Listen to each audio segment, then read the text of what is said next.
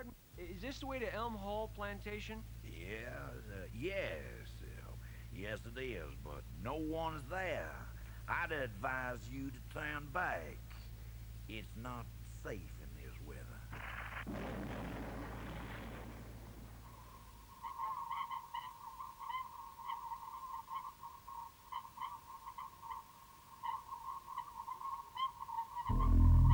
Good evening, boys and girls, or good morning if you're on the other side of the pond. I'm Alex. This is the Montana Musical Experiments podcast. And you're listening to me because I am selling my life's work at the worst price imaginable. You don't have to pay anything except attention. That's what you need to do. You, you have to listen to me jabber on like a crazy lunatic about how I came about to making my strange music. This is the fifth week. We have uh, we've we've we've made a lot of strange tape demos, and the time has come for a groundbreaking moment in Alexander Ahlstrand's life the making of Behind Her in Front of Me, the single. What the hell was I thinking? It's behind her, in front of me.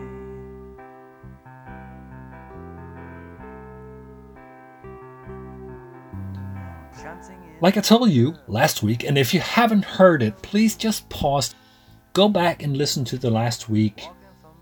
I've left it out there somewhere, and um, hear the story of how I came about making behind her in front of me. And if if and, and, if you don't feel like it, it's about ass, ass. That's what it's about, right? So I made the demo, the home demo version of Behind Her in Front of Me, the only lyrical song on the demo. And um, I showed it to a couple of friends of mine, and they said, "This is really good, Alex. We, we you ought to do something about this one. You, sh- you should make something of it." And I said, "Yeah, but what? Live? Well, maybe. You know, I, I don't know anybody who plays. And some one guy said, I, I play the bass. And uh, I know a guy who plays the keyboards, and we can do this. We should we should do something about this, Alex. You know, you know it's a good song. Do it. And I said, uh, let me think about it for like let, let me see how long I thought about it. Uh, I thought about it for four weeks, possibly three. And then I would, you know, do my research, check up what do I have in, in, in the area that could facilitate this kind of, you know, a recording session, right? And I found a place in Malmo, Malmo, Sweden. Terrible place if you live there, great place if you're visiting, called Basement Studio. And I booked myself for two nights August 26th and August 27th, 1997. I brought along a couple of friends because I kind of felt that we're gonna have we're gonna have to work on this one together because I mean there's a lot of parts that I that I can do and some I can't. Uh, and I went in and I got this this very nice engineer kind of fellow called called Thomas, and um, I explained to him I got this song uh, I want to do it. It's it's piano, guitar, and stuff like that. And he said sure, let's do it. So basically, you got this guy coming from, uh, you know, the countryside, Dalby, outside Lund in Sweden, who's been recording all this weirdness on his uh, home tape recorder. And um, I come into the studio basically with, with a demo and, and an idea, but I was unprepared. I had absolutely no idea how to do things. So started off with the piano, and then did the vocals on top of it. And we added the bass to it, I think. And we get around to the drums, and he's got a drum set in there, and and we kind of go like, uh, you know, who's gonna play drums? And I looked at bass bass playing bass playing guy. I'm trying to figure out what his name is. I'm I'm gonna get back to that. Look Looking and said, "Do you play the drums?" And he says, "Nope." And I got a keyboard keyboard player, or possibly he came in for the second night. I can't remember, but either way, it kind of turned out that uh, there's, there's not much you can do about it, Alex. You just have to sit down behind the drum set and do this by yourself. The bass guitar was by a friend of mine called Björn Söderqvist. Nice guy. Uh, kind of. I remember meeting up with him a couple of years later. Still good memories and all that.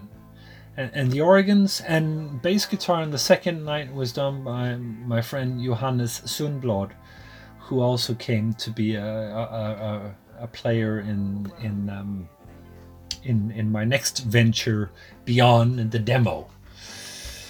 Um, so we were kind of jamming along and kind of like working things out in the studio. It was like, and, and the weird part is, I- I, I don't know if this is just, this is probably just me. This is probably just me reconstructing it afterwards. But for me, sitting in the studio, having to do everything uh, by myself, knowing for a fact that it's going to cost me, I started playing differently things kind of fell into place. The guitars and, and you know, you know, if, looking at it today with my point of view, I would have done it. Yeah, I would, would tried getting the same feel, but I would have done it better. I would have strived for more perfection, but at the point, you know, to me was like that was a good take. I'll keep it. you know, uh, trying, you know, trying to figure out, you know, um, just figure out what I wanted to do with it. And it was so much fun just seeing things coming together in a good way. The drums was okay. I missed a beat here and there, you know, and the bass was spot on, you know, and, and, and the organs that Johannes played for me, I I you know, I can't even replicate that if I even tried to. You know, that would be you know, even after 20 years I'm still lost in there somehow. So we recorded for two nights and I got this very nice little tape of it and it was um man, it was it was my first single behind her in front of me. Recorded at the Basement Studio in Malmo on the 26th and 27th of August 1997. At the same time, I discovered Photoshop, which basically was you can splash a lot of colors on and then use a lot of effects to make it look trippy. So I made a full four color cover for it that incorporated the same graphics I'd had for um, the previous demo, only with effects. That's nice, special effects. And also, I abbreviated myself to become MMXP, and I would be MMXP for a very long time afterwards when I wasn't myself or something else. And having this gem of a of a track. Um, you know, calling it a gem might seem like a you know a pretty rash thing of me to say, but to me, age 20, this was top notch. Wow, you know. What do you do? I gotta have a B side because I sure as hell can't release a tape with the same song on each side. Well, I went on and made a very, very peculiar thing called a splitting headache, which was structured in the same bizarre way that I would make demos back in 96. And as far as I can remember, this this backing track, if you want to call it that, the whole bang bang bong bang bang bong, was sequenced on an Amiga computer. It wasn't PC. I think it was on my Amiga. And then I dubbed on the voices from television TV soap drama from um, my first demo. What the hell was I thinking? Maybe subconsciously thinking that I'm throwing back to the demo that gave me, you know, the line that would be linked, blah, blah, blah, blah, blah, back and forth. It doesn't work like that the B side is just weird random junk that I put on there because I needed something else. I shouldn't have done that. I should have left it behind her in front of me, the single. Because it's so good that once you heard it, you want to hear it again. So turn turn the tape over to the other side and you can hear it one more time. Searching for something every day of our lives. Looking for clouds in clear blue skies. Wanting for something, what can it be? What the hell was I thinking? It's behind her in front of me. So here's a uh, slight twist to the tale is that this track was obviously so, let me, within parentheses, good, that my friend Patrick Fritjofsen, who later on joined me in um, in Soundscape, I'm getting back to that one, decided to make a cover of it. And this, I guess, is uh, is an experience. Being in the studio, recording something, you know, writing a song that people think that's a good one. I can sing that one, you know. I, can't you do that one? What the hell was I thinking? You know, and and then suddenly having somebody come in and say, "Listen, Alex, I made a cover of your song." That's wow.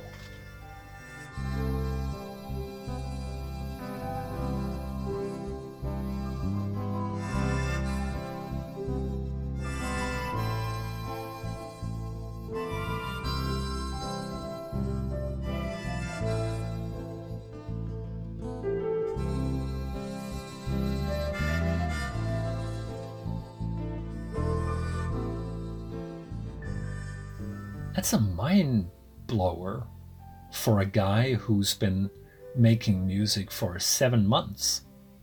And he, he made a great cover, by the way. I, I put it somewhere in there in my listening experience so you can hear it, you know, because I think it's it's really he kind of he kind of treats it in a very gentle way. I myself tried different ways of creating a throwback to uh, to that recording in '97. You know, um, I did a couple of you know very random versions in in 1999 trying to add on more guitars and and and double tracking vocals and, and harmonica just like Patrick did. Um, but they turned out strange and then I suddenly decided I'm gonna go upbeat I'm gonna country and western but now I'm getting ahead of myself because that's not where I'm at right now.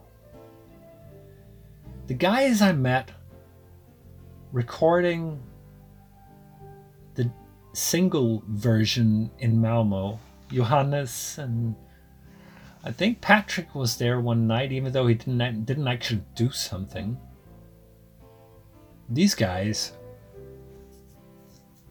proved to be a key to the next chapter in the Montana Musical Experiments project story, which is next week. So I don't know how, how long I've been talking now. It's uh, to me it's to me it's it's it's been long, but I'm that's it. You know you you you, didn't you didn't ask to hear the story, but I'm gonna f- fucking tell it anyway. And I can swear as much as I want to because this is my show. And if you don't like it, please come back next week because next week we're going to be listening to The Lost Trip, which is a gateway to so many specific experiences and so many partnerships that I cannot it's it's going to take forever to get through.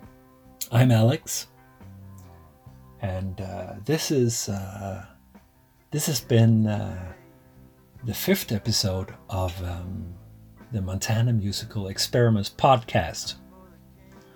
Thank you very much for thank you very much for driving and listening, and uh, I'll get back to you.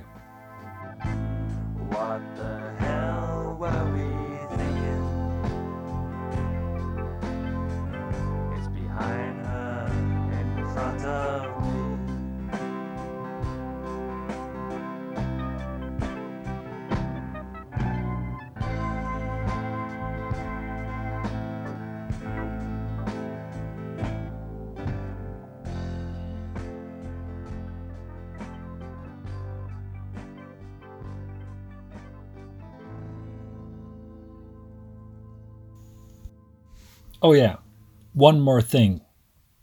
Thomas, if if you're out there, if you by any weird circumstance would have found this podcast and, and listened to what I talked about, I am really, really, really, really, really sorry that I didn't pay you or at least didn't pay all of the money I owed you for uh, for this uh, recording experience. It was it was a it was a bad judgment on my behalf, and um, you know what? Uh, just if if you if if if you found this, get in touch with me and we'll sort it out somehow. And it was right of you to keep the masters. So um, thank you again for helping me doing this.